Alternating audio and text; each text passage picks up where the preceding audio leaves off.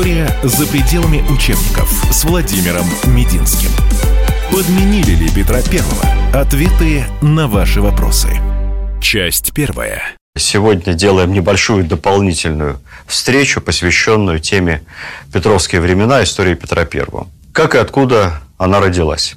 Вы знаете, я всегда с огромным интересом читаю ваши комментарии. И вот среди них, среди каких-то комплиментов или, наоборот, осуждений, позитивных, негативных оценок, встречается много содержательных вопросов по нашим лекционным курсам, вопросов, которые в силу разных обстоятельств подробно не раскрывали. Вопросы бывают довольно интересные. Я как-то обещал вам, что на ряд этих вопросов затем в конце нашего курса отвечу. И вот посмотрел-посмотрел, выбрал несколько десятков, и я думаю, что пару передач мы посвятим непосредственно ответу на вопросы наших заинтересованных зрителей и слушателей, потому что они удачно дополняют общую картину знания о времени царствования Петра Великого. Вопросы я буду, с вашего позволения, зачитывать. Ответами будем с вами делиться в том самом формате рассказа, который и мне лично, и вам нравится, ибо я ничему вас не учу, ни к чему не призываю и ни за что не агитирую. Мы просто с вами беседуем о русской истории. Вопрос от Ольги Бурылиной. В романе Алексея Толстого про Петра I был эпизод «Приказ зашить карманы членам посольства». Ну, имеется в виду первое Великое посольство. Это правда или очередной литературный миф? Мой любимый роман. Я читал его в юные пионерские годы еще. Вот все жду выхода на пенсию, чтобы перечитать еще раз. Конечно, это, скорее всего, литературный вымысел автора. Ни о каком приказе в романе Алексея Толстого речи не идет. Это просто реплика Меньшикова по ходу дела. Естественно, ни в каких исторических источниках на сей счет совершенно ничего нету. Можно трактовать таким образом, что Алексей Толстой нечаянно подыгрывает вот этому извечному мифу о некой вороватости русских, о русском воровстве. Я много про эти мифы писал в свое время в серии книг «Мифы о России», которую тоже, кстати, вам очень рекомендую, хотя серия старая, писана более 15 лет назад, и даже много раз экранизирована разными документальными сериалами, фильмами. Но она интересна, с отсылкой на то, что это было все-таки 15 лет назад. Почитайте. Э, на самом деле нравы на Руси, конечно, были ничуть не криминальнее европейских персонал уж, поверьте мне, Великого посольства подбирался достаточно тщательно. Там были люди серьезные, сознательные. Поэтому портить имущество портили по своей наглой, молодецкой удали. Бывало, картины простреливали, тренируясь в стрельбе где-нибудь в лондонском доме или в квартире. Мебель по пьяни крушили. Такое было. Но никто как и сейчас нас в этом обвиняют. Я не политизирую наш рассказ, но вы знаете, никто из участников посольства унитаза не отвинчивал с раковинами и домой это все не тащил к себе в Россию. Тем более, что унитазов тогда никаких еще не было. Следующий вопрос. Даже два вопроса, очень похожих, от Артура Вальчика и Андрея Угугу. Это у него, видимо, псевдоним.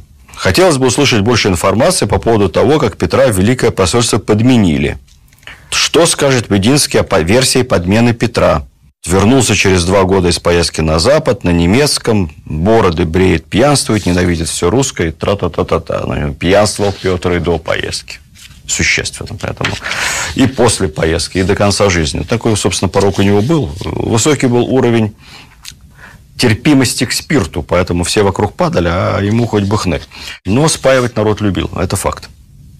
На самом деле я серьезно об этом рассказывал еще в лекции про Великое посольство. И кратко повторю, это абсолютно стопроцентный фейк, миф.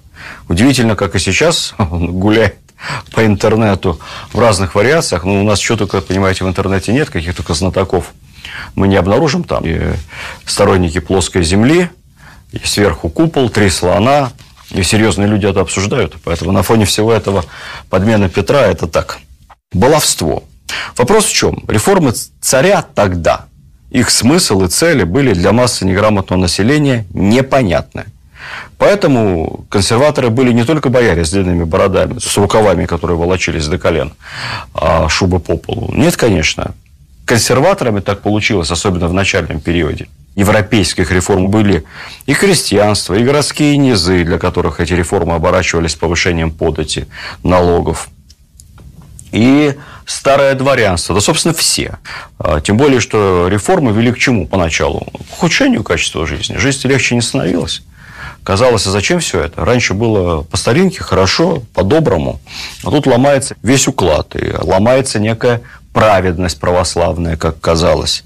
Какие были версии подмены Петра? Я их еще раз бегло перечислю. Первая версия была такая, что немцы, то есть иностранцы, сразу подменили Петра, будучи младенцем. И вместо исконно русского православного царевича подсунули зазевавшимся мамкам немчонка. Поэтому Петр, хоть и был воспитан в лучших старых московских традициях, но будучи генетическим немчонком, вот этой вот лютеранской ересью заразился, потом русской православной вере и народу нашему вредительствовал. Вот такая была версия. А немцам, в свою очередь, благоволил. Очевидно, помнят немецкие гены. Это был первый вариант, самый нелепый. Это не рекорд нелепости. Дальше вторая версия была о том, что подмену осуществила сама мать Петра, Наталья Кирилловна, которая опасалась мужа, Алексея Михайловича Романова, тишайшего, который якобы грозно ей сказал, родишь мне девчонку, выгоню из дома. Люди, которые это придумывают, еще не понимают, что выгнать из дома царицу было нельзя, разве что в монастырь. И уж точно Алексей Михайлович, не молодой по тем меркам уже совсем, государь и отец, свою молодую, красивую, обаятельную, современно мыслящую, весьма даже проевропейскую супругу никуда бы не выгнал никогда. Вот по этому мифу Наталья Кирилловна значит, так, так боялась супруга, что девчонку, родившуюся куда-то там запихала, очевидно, в корзину и пустила ее к острову Буяну по морю и океану, взяла какого-то мальчишку, опять же немчонка, там, видимо, рынок младенцев был в немецкой слободе, и подменила, и, а дальше повторяется версия номер один. Третья версия. Отец Петра не царь, не Алексей Михайлович. Отец, кто бы вы подумали, никогда не догадаетесь, Франц Лефорт. Какие сему доказательства? Доказательство одно. Петр, когда вырос, к Лефорту благоволил. Ну, как-то прислушивался он к нему. Мало бил его палкой. Или вообще не бил. Подозрительно, что он к немцу испытывал такое уважение. Значит, наверняка это его тайный отец. Ну, комментировать эту ересь я даже не готов. Четвертый миф, самый популярный из всех по рейтингу. Петра подменили во время Великого посольства. Где-то там за морем. Некий Костромской помещик, который умудрился попасть еще в Преображенский приказ, тогда, за распространение этой галиматии, давал следующие показания, цитирую, немножко перевожу на современный литературный язык, записи следователей, они же палачи. Это нам где какой царь? Он где не царь? Он где взят с какуя? С немецкой слободы, то бишь. А наш где царь в немецком государстве остался. Серьезно. Есть версии. Царя подменили не абы где, а точно уже, видимо, там свечку держали в Риге первый немецкий город по пути, как вы помните. Отсылаю вас к своей лекции о Великом посольстве. Первый немецкий город, где остановился Петр. А в Риге царя не просто подменили, а подле нога заклали в стену, замуровали демоны. А вместо него прислали на Русь похожего на Петра лицом самозванца. Ну, на самом деле, не на Русь, а он еще там, получается, полтора года по Европе ошивался, очевидно, совершенствуясь в знании своего немецкого языка родного или русского, наоборот. Есть еще версия, что там же, где-то на Балтийском побережье или на немецком, царь в немцах в бочку закладен и в море пущен. Ну, это чисто Пушкин Александр Сергеевич, понимаете, сказка о царе Салтане. Где нашли такую бочку, куда заклали Петра ростом 2 метра 0,4 сантиметра, куда его потом пустили, где нашли такого двойника с такими как мы знаем, Петр, да, параметрами. В плечах так, ростом вот так, силище ого-го, нога небольшая при этом. Ох, прости господи. Ну и, наконец, был еще пятый миф, обобщающий это все. Популярен был среди старообрядцев. Суть в том, что подмену произвели антихристовым способом. Ну, вообще, каким? Ну, антихрист, Мефистофель прилетел или наоборот там, выполз откуда-то снизу на сундуке, где Петр спал. Настоящего Петра подсунул вместо него своего антихриста, двойника. А сам Петр, увидев на месте, на кровати, али на сундуке, али на полу, али в шкафу, где он спал в тот момент, историю умалчивает, где была произведена э, ночью подмена, так того испугался, что бежал в лес к старообрядцам и нашел свой покой где-то там в скиту. И вот настоящий Петр, он среди старообрядцев прячется. Зачем прячется? Почему государь прячется? От кого он там прячется? Непонятно. А царствует, естественно, подменивший его антихристов двойник. Если говорить серьезно, на самом деле мы тут с вами пошутили, ни одна из этих версий, ну, никакой критики не выдерживает. И все это полная галиматья. Однако, если вы действительно верите, что Земля плоская, я с вами не спорю. Тогда Петра точно подменили. История за пределами учебников с Владимиром Мединским. Подменили ли Петра Первого? Ответы на ваши вопросы. Часть вторая. Следующий вопрос. Татьяна Мамонова. Скажите, пожалуйста, якобы произнесенные Петром слова после смерти Лефорта. Были у меня две руки, осталась одна, хоть вороватая, да верная. Это правда или исторический анекдот? Я лично не слышал. Второй рукой вороватая, но верная. Предполагается, что это Менщиков. Я думаю, анекдот. Но может быть и правда, потому что сказать такое Петр мог. Менщиков был действительно товарищем вороватым, но верным и храбрым. Уживалось так все в одном. Противоречивые люди. Юлия Гукетлева. А был ли у такого человека, как Петр, друг, товарищ, человек для души? Ведь царь все-таки не железный, хочется поддержки от друзей. Хороший вопрос. Мне кажется, знаете, на вершине горы искренних друзей не бывает. Мало. Все тебя что-то хотят. Кто денег, кто чинов, кто почести, кто власти. Если самый честно, то хотя бы орден или часы с руки. Поэтому, ну, были, конечно, в какой-то степени. Петр считал того же Сашу, Алексашку Меньшикова своим другом долгие годы. Он вообще, Петр был ведь вообще не очень простой человек, поэтому Петр мог кого-то считать другом. Другое дело, что эти люди не могли считать Петра другом, ибо между ними, кто бы они ни были, князья, Рюриковичи, Гедеминовичи урожденные, столбовые дворяне, ну или вообще люди из ниоткуда, типа того же Менщикова. Между ними государем, хозяином земли русской была пропасть. Поэтому эта дружба такая была, наверное, односторонняя и не всегда, не до конца искренняя. Посмотрите лекции Птенцов Гнезда Петрова, там у меня, по-моему, две лекции в этом цикле. В общем, они все в какой-то степени Петру товарищи. Правильное слово товарищ.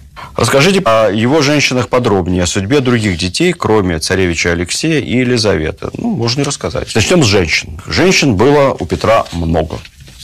Большинство из них истории неизвестно. Знаем мы, что Петр легко заводил любовниц, одноразовых, многоразовых, много путешествовал, и связи у него было не считано. Ну, вот наиболее известные какие. Варвара Арсеньева, долгие годы близкий человек, это сестра жены того же самого Алексашки Менщикова, родная сестра. Она познакомилась с Петром, когда, собственно, ее сестра стала боевой подругой, а впоследствии и законной супругой Александра Менщикова. Конечно, это была интрига. Конечно, Менщиков хотел через супругу свою, через жену и через ее сестру с царем породниться. Была у него такая мечта стать зятем государя. Конечно, он даже, надо сказать, по-умному поступал. Он всячески воздействовал на свою жену Дашу, чтобы она сестру образовывала. Он знал, что государь любит женщин грамотных, которые, с которыми можно о чем-нибудь поговорить, которые умеют читать, писать, желательно еще и по-французски, которые можно порассуждать о государственных делах. Поэтому Варвара Арсеньева занималась самообразованием вместе с Дашей. Петр Алексеевич с ней встречался, включил ее в свой такой неформальный, конечно, неофициальный гарем, но предложение руки и сердца негодник не сделал. Впоследствии она стала фрейлиной при жене Петра, супруге законной, при Екатерине. Ну, а после опалы Менщикова была отправлена в ссылку вместе со своей сестрой. Там и скончалась. Авдотья Чернышова, существенно моложе Петра, Та Варвара была почти сверстницей ему, а Авдотья помоложе, почти на 20 лет, урожденная Ржевская, старинная фамилия дворянская. Ее буквально 15-летней девочкой, если верить одному известному писателю-историку Валишевскому, поляку подложили, значит, под царя. Петр ее потом быстро очень выдал замуж. Вот, однако, связи с ней не прерывал. А когда устроил супружескую жизнь, сделал ей поистине царский подарок, очень редко Петр так широкими жестами расплачивался со своими любовницами и якобы ей подарил 4000 душ крепостных. Это колоссальное исключение. Ну, в любом случае, на свадьбе Ржевской-Чернышовой был весь Бамонт имперский того времени, сам Петр. И по слухам, этим, может быть, отчасти объясняется приданное, которое Петр организовал ей, у них были общие дети внебрачные у Петра. Ну, в разных источниках называют, даже четыре дочери было, и три сына.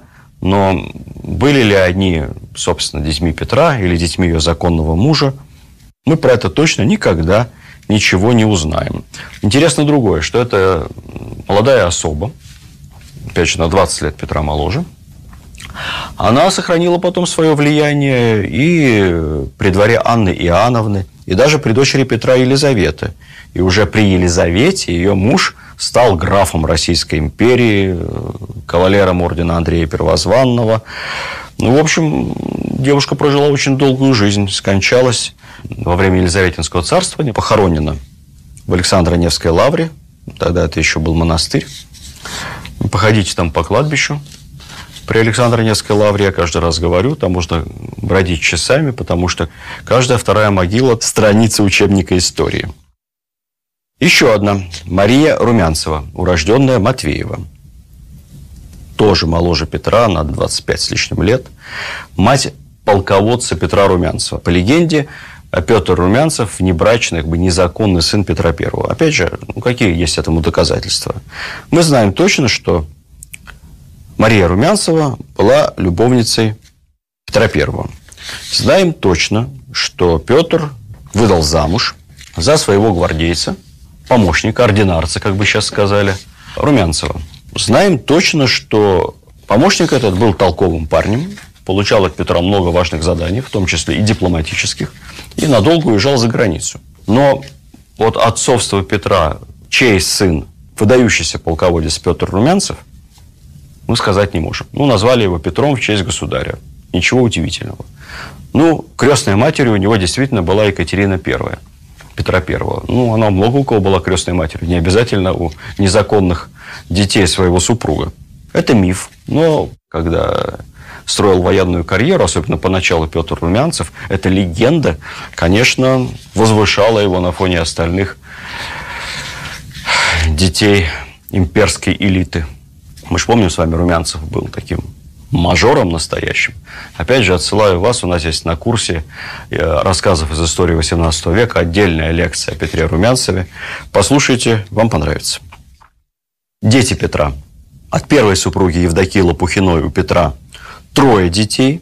При этом, ну, мы знаем царевич Алексей раз, еще один э, умер во младенчестве точно, третий не подтвержденно. Ну, по некоторым источникам был, тоже очень рано скончался. У Екатерины 8 или 9 детей, тоже здесь данные историков разнятся. Знаем мы, что младенческий возраст пережили только дочь Анна, которая стала потом женой галштинского герцога и очень рано умерла вскоре после родов. Это мать Петра Третьего дочь Анна старшая и дочь Елизавета, которая стала императрицей. У нас есть несколько лекций. Был еще сын Петр, любимый мальчик. Звали его Шишечка. Он даже считался официальным наследником престола. Вот царевич Алексей, вернувшись из заграничного своей турпоездки незадачливой, царевич Алексей, даже отрекшись от престола, присягнул маленькому мальчику Петру. Мальчик умер, не дожив до четырех лет. О других детях Петра, как и о Румянцеве, одном из кандидатов, никаких достоверных сведений нет. Мы знаем, что они были, но Петр не уделял им, своим незаконно рожденным детям, особого внимания, и в истории их имена не сохранились. А кого только ему в дети не записывали. Даже нашего великого Михаила Ломоносова. Так, если там за уши притянуть, то где-то там примерно в районе за год до его рождения Петр где-то был на севере, в районе Архангельска. А почему бы и нет?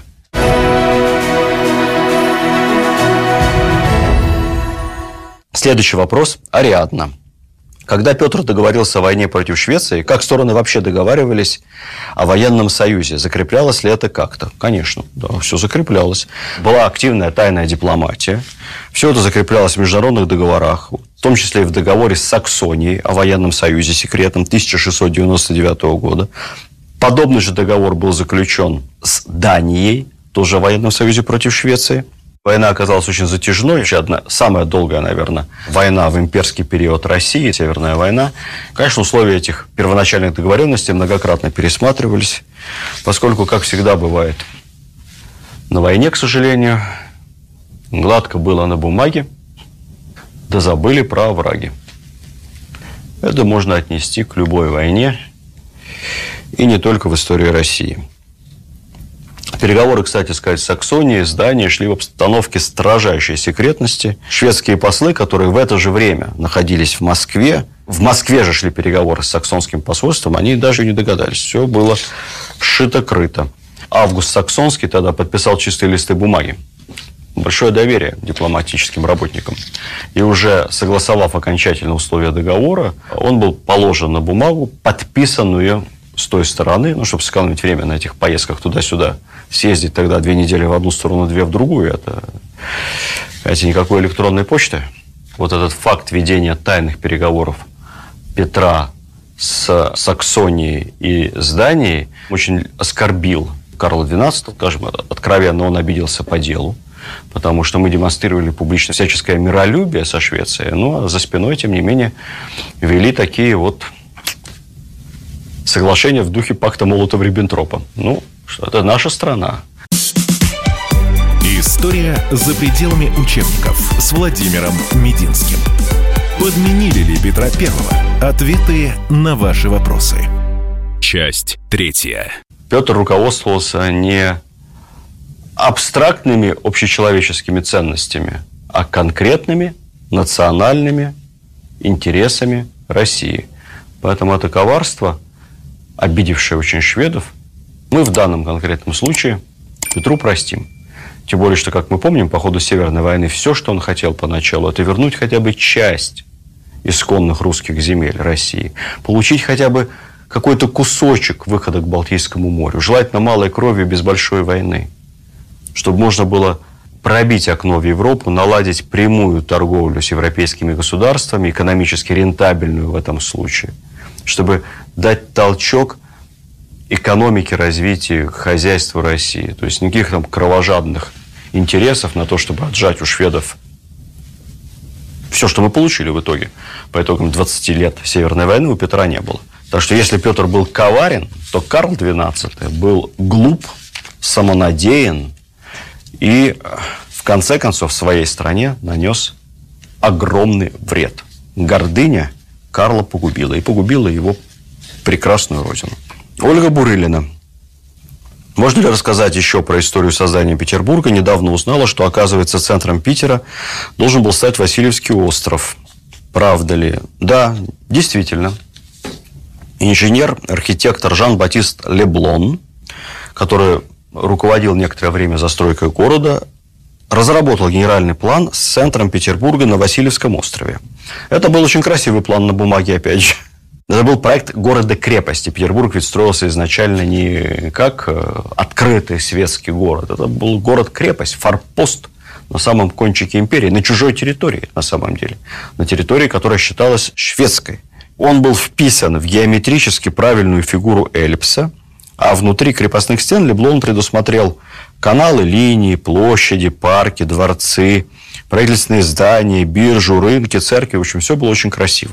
Всякие жилища подлого люда, огороды, кладбища и все остальное, без чего тогда ни один европейский город не мог существовать, все это Леблон вынес за крепостную стену куда-то там в сторону. Но, к сожалению, замечательный архитектор в своем виртуально красивом городском плане не учел специфику местности. не произвел, как бы сейчас сказали, исследование почв, не бурил на воду, так как должно при планировании строительства больших зданий. Поэтому получилось следующее. Получилось, что центр города упал на самые болотистые земли Васильевского Адмиралтейского острова, где строить трудно, тяжело и дорого. А возвышенные сухие берега будущей литейной части Выборгской стороны остались как раз за городской чертой. Поэтому после уже смерти Петра концепцию города поменяли. Город стал строиться в том варианте, с тем центром, который есть у Петербурга сегодня. Кстати сказать, за образец была с самого начала взята не французская, а именно голландская архитектура, в том числе город Амстердам. Там отчасти, кстати, похожие климатические условия, много воды, поэтому отсюда идут многочисленные каналы, желание использовать естественный рельеф местности, большое количество островов, разветвленное устье Невы, которое должно быть прорезано этими каналами для коммуникации. Это полагал и Петр, и архитекторы того времени. Это дешевле, экономнее, выгоднее но в будущем, чем прокладывать какие-то в болотах твердые камнем выложенные дороги. Ну, не все получилось из этих идей. Кстати сказать, сам Петербург вот в своем плане, взяв, казалось бы, много Амстердама, станет одним из прототипов, как бы вы думали, какого города? Не угадаете. Одним из прототипов Вашингтона. Когда планировали план Вашингтона, у меня дома есть замечательный, вот жалко, не взял с собой, замечательный такой атлас, и в Америке когда-то купил его, называется «Старые и новые, в общем, The Maps», карты Вашингтона исторические.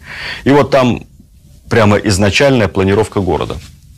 Действительно, они в чем-то пытались оказаться похожими на блестящий Петербург. В Вашингтоне вообще очень интересное планирование улиц. Это, так сказать, вспоминаю стародавние времена, когда я там работал. Может быть, вы меня поправите, знаю. Это точно лучше меня. Там город спланировал примерно так. Улицы идут A, B, C, D, E и так далее по алфавиту. Строго перпендикулярно им улицы номера раз, два, три, четыре, пять по номерам. Пересекают наискосок авеню там какие-нибудь Висконсин авеню, там еще какие-то авеню, ну, чтобы срезать углы, можно поехать по этим авеню, естественно, на перекрестках площади. То есть город очень правильный, он вот такой вот, как сеточка вся, как решетка э, с авеню. Это удобно. Во-первых, нет пробок. Любой город, который строится от центра кругами, проблема с трафиком, а когда вот решеточкой очень легко все объезжать. Во-вторых, э, с такой вот нумерацией улиц ну, правда, не так звучит это красиво, то есть именных улиц очень мало, все улицы там, по буквам либо по цифрам. Вот. Но с такой нумерацией улиц очень легко понять, в какой части улицы находится тот либо иной дом. Потому что если вы называете улицу и номер дома, то вот по номеру дома обычно не однозначному, а двух, трех, четырехзначному, вы определяете на пересечении, с каким из квадратов этот дом легко найти. Таких вот построенных по проекту изначальному городов, как Петербург, Вашингтон, впоследствии Бразилия, столица Бразилии. Их, на самом деле, таких городов в мире, старых я имею в виду, не так много. Когда Петр строил Петербург, то, естественно, с первого дня огромное количество жалоб было на климат. Болото, мошка, дожди. Никому это, кроме Петра, не нравилось. Но, однако, Петра, который хотел создать с нуля парадис, как он его называл, все это только веселило. Например, в 1706 году он написал, что у него в комнатах во дворце прямо стояла вода, а на улицах, как он видел из окна, как по реке, на лодках плавали люди. И вот Петр пишет. «Зело было мне утешно смотреть, что люди по кровлям и по деревьям будто во время потопа сидели». Зело его это все веселило я думаю, гораздо больше, чем те, кто прятался от потопа на верхушках деревьев и на крышах домов. Следующий вопрос от Ольги Бурылиной. Очень хочется узнать мнение Владимира Славича о регулярном государстве. Об этом сейчас мало говорят. А ведь это было уникальное преобразование, которое свойственно именно Петровской эпохе. Ну, отчасти, да, действительно, термин «регулярное государство» был моден в то время – в начале XVIII века.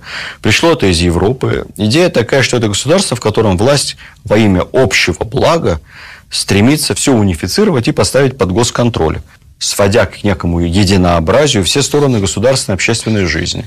Унифицируются органы управления, все делается как в армии, как на флоте. Государство – это воинская часть, это корабль, где государь – капитан, все его подданные офицеры, мичманы и матросы действуют по уставу, все это так слажено и в общих интересах.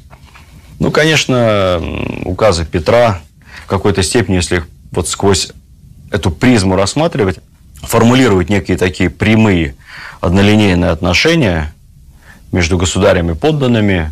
Государь указывает, остальные исполняют. Ну, как, как и в городе регулярно, в Петербурге, улицы прямые, пересекаются под прямым углом, дома все строятся согласно утвержденным типовым проектам, кому положен одноэтажный дом, кому двух, кому трехэтажный. Вот Петр пытался такую вот системность ввести в исконно русскую, бессистемную, естественную жизнь, естественный уклад. Кстати сказать, вы знаете, что весь Петербург просыпался первое время под звук барабанов, строго в определенное время. Когда надо, стреляла пушка. И сегодня в полдень в Петербурге, Петропавловской крепости, стреляет пушка. Это традиция еще идет от петровских времен. В полдень все, обедать. Даже ассамблеи, казалось бы, такое развлечение, но даже ассамблеи проходили не абы как, я вам об этом рассказывал, а в соответствии со строго расписанным регламентом. Чиновники делились по рангам, зарплаты, соответствие, все по системе. Я, конечно, честно считаю, что вот этой вот ценности регулярного государства и попыток государства управлять всем, все регламентировать, эти ценности, хотя и уже погрузились у нас на подкорку, мы любим патерналистское, как говорят специалисты государства, которые о нас отечески заботятся, все за нас решает, все определяет. Но эти ценности сильно романтизированы. Если вам интересно лично мое мнение, то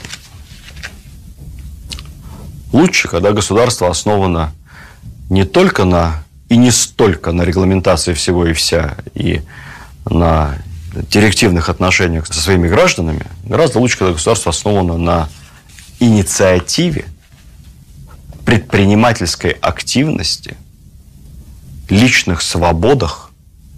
И задача государства не указывать. Задача государства устанавливать правила, в соответствии с которыми гражданам свободным, инициативным и предприимчивым жить, создавать новые стоимости, творить будет удобно. Они друг другу будут не мешать, не вредить, не покушаться на чужую жизнь и собственность. А все остальное – это свободное дело свободных граждан. Так что не будем идеи регулярного государства романтизировать, потому что от государства регулярного до авторитарного, а от авторитарного до тоталитарного дистанция очень маленького размера. История за пределами учебников с Владимиром Мединским. Подменили ли Петра Первого? Ответы на ваши вопросы. Часть четвертая. Вопрос от Рамисы Эйтхоф. У нас очень много, как вы знаете, читателей, слушателей, зрителей со всех континентов, из разных стран. Большое вам спасибо. Я с удовольствием читаю ваши вопросы и письма откуда-то из Дании, Норвегии, Сардинии, Австралии. Я уже не говорю про все республики бывшего Советского Союза, с Украины, Харькова, Киева, э, Донецка, э, Казахстана. Вот откуда Рамиса не знаю, но задает интересный вопрос. А какую роль играло Коломенское село в жизни Петра? Это вотчина ее матери. Вотчиной матери Натальи Кирилловны Коломенское назвать нельзя, потому что это не вотчина, то есть наследственное владение какой-то семьи, а это царская собственность. Это официальная государственная резиденция. Ну, как, например, сейчас в Российской Федерации государственная резиденция Горький 10, Валдай, Сочи. У нас их довольно много. Первое упоминание о Коломенском относится еще к XIV веку, в духовном завещании Ивана Калиты. Вот с той поры это собственность царской фамилии. Вы помните, во время Медного бунта есть такой замечательный эпизод, я очень люблю его рассказывать студентам, показывая уровень отношений в обществе той поры, когда толпа московских горожан, возмущенная дурацкой на самом деле идеей с девальвацией денег, неподготовленной, заявилась толпа это в Коломенское к царю, а там, собственно, государь находился, и грозило все разгромить и сжечь, то наш царь-батюшка, ни капли не испугавшись, вышел к этой толпе сам, и, как писали летописцы, поручкался, то есть за руку пожал с самыми бунтяшными вождями этой толпы, пообещав им, что он разберется, накажет, то-то и то-то сделает, а в процессе разговора якобы даже эти бунтяшные, значит, москвичи царя держали за пуговицу. Уж я не знаю, там на какие пуговицы. У него царское платье, в чем он там был, э, застегивалось, но вот они его держали за пуговицу. Он с ними поручкался, ну и разошлись. Все. Первая часть медного бунта обошлась совершенно без жертв. Это, кстати, говорит и не такой уж большой дистанции между государем всея Руси и простыми москвичами, ну и, безусловно, о личной смелости московского царя. Там в Коломенском, кстати, прошла значительная часть детства Петра.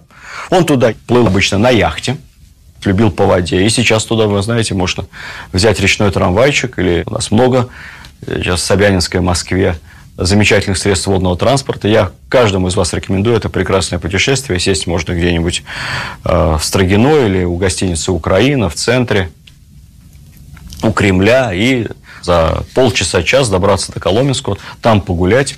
Маршрутом молодого Петра проплывете. Со временем Петр увлекся строительством Петербурга, и Коломенское свое вот значение, как царская резиденция, потеряла. Сегодня это прекрасный парк, замечательно отреставрированные здания той поры, храмы. Такое благодатное место, э, куда в выходные дни можно пойти. А в будни там еще и народу никого нет. Сходите, погуляйте, побродите, почувствуйте себя во временах не то чтобы Петра, а его, его родителей. Еще один вопрос касается мифа о Петре, как о человеке, который действовал в Северной войне с опаской, неуверенностью, долго не давал генеральное сражение и вообще вел себя нерешительно. Петр, наоборот, когда он терпел два наиболее известных из них поражения, это под Нарвой Первый от Карла XII, и затем окружение и почти гибели Петра и всего войска во время прусского похода, я вам об этом рассказывал. Вот эти поражения стали следствием как раз не его неуверенности или нерешительности, а как раз самонадеянности и шапкозакидательства. Поэтому там, где Петр вел себя осторожно, называйте это неуверенно, там он одерживал победы. А там, где он надувался и говорил, что да мы тут до Стокгольма за три дня дойдем, вот тут он терпел обидные поражения.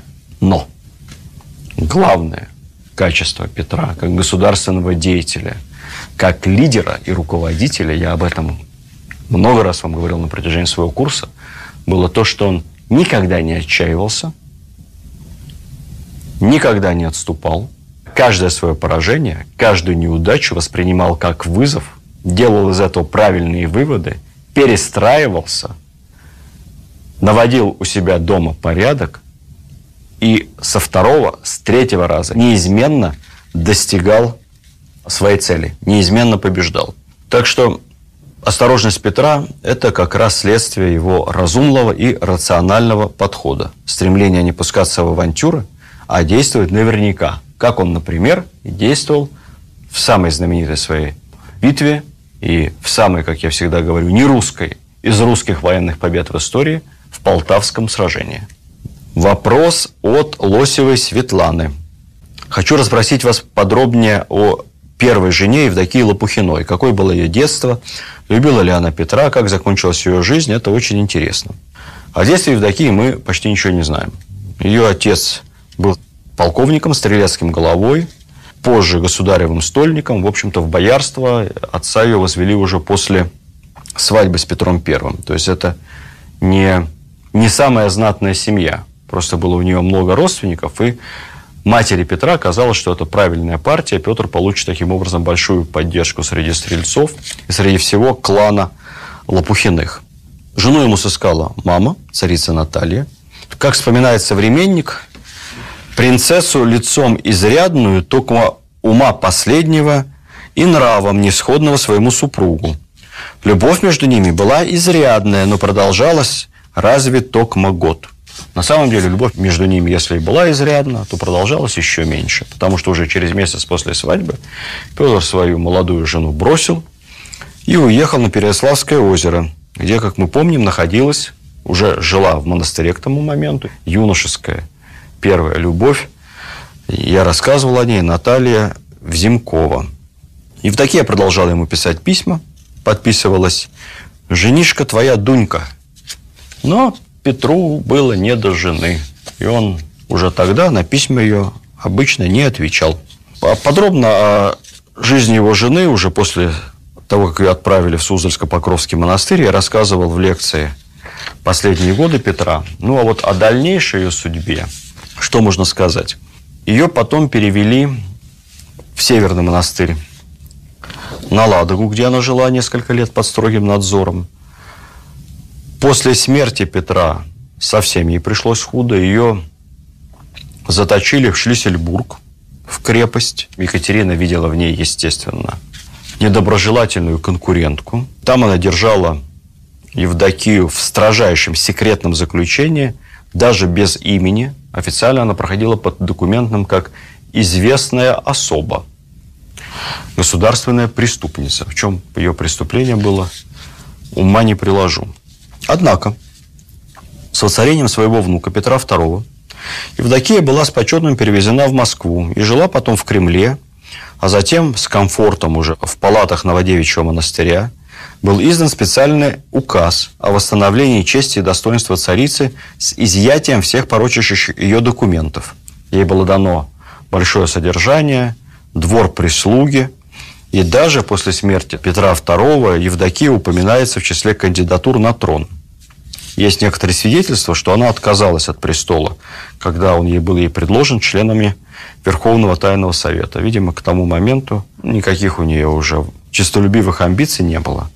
Умерла она в 1731 году, а перед кончиной, это приводят многие историки, последние слова были ее следующие. «Бог дал мне познать истинную цену величия и счастья земного». Похоронена в церкви Новодевичьего монастыря, рядом с гробницами царевны Софьи и, по-моему, там еще одна из сестер Софьи там же была похоронена рядом. Так что да, Новодевичье – это сейчас центр Москвы. Приходите, посмотрите. Странный вопрос от нашего анонимного зрителя, скрывающегося под никнеймом «Агент». Софья Алексеевна, Софья Шарлотта – истинная мать Петра Первого. Развейте, пожалуйста, этот миф, он не дает мне покоя. Я завидую вам, если вам не дают покоя мифы о том, кто является истинной матерью Петра Первого. Миф этот развею. Это совершенно конспирологическая теория, конечно, не имеющая никакого отношения к реальности. Софья Шарлотта Ганноверская, о которой вы спрашиваете, это действительно первая коронованная королева Пруссии, женщина очень образованная, замечательная, говорившая свободно на нескольких языках, прекрасно музицировавшая и слывшая одной из самых образованных женщин Европы того времени. Поэтому матери Петру она подошла бы, наверное, хорошо бы воспитала сына Петрушу. Кандидатура достойная, но, к сожалению, Петр родился в 1672 году, а Софья Шарлотта Ганноверская в 1668. Поэтому в 4 года никак его родить она не могла. Увы. Скончается она тоже, кстати, в самом начале 18 века, совсем молодой. Вы не поверите, от ангины. Сейчас бы вылечили бы за день антибиотиками, а тогда не смогли. И незадолго до смерти она сказала, она дружила с Лейбницем, сказала следующее. Не надо плакать. Сейчас когда я умру, я смогу, наконец, утолить свое любопытство. Узнаю первопричину вещей, которую мне не смог объяснить Лейбниц.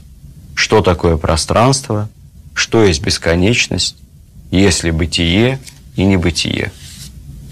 Какая мудрая была женщина. История за пределами учебников с Владимиром Мединским.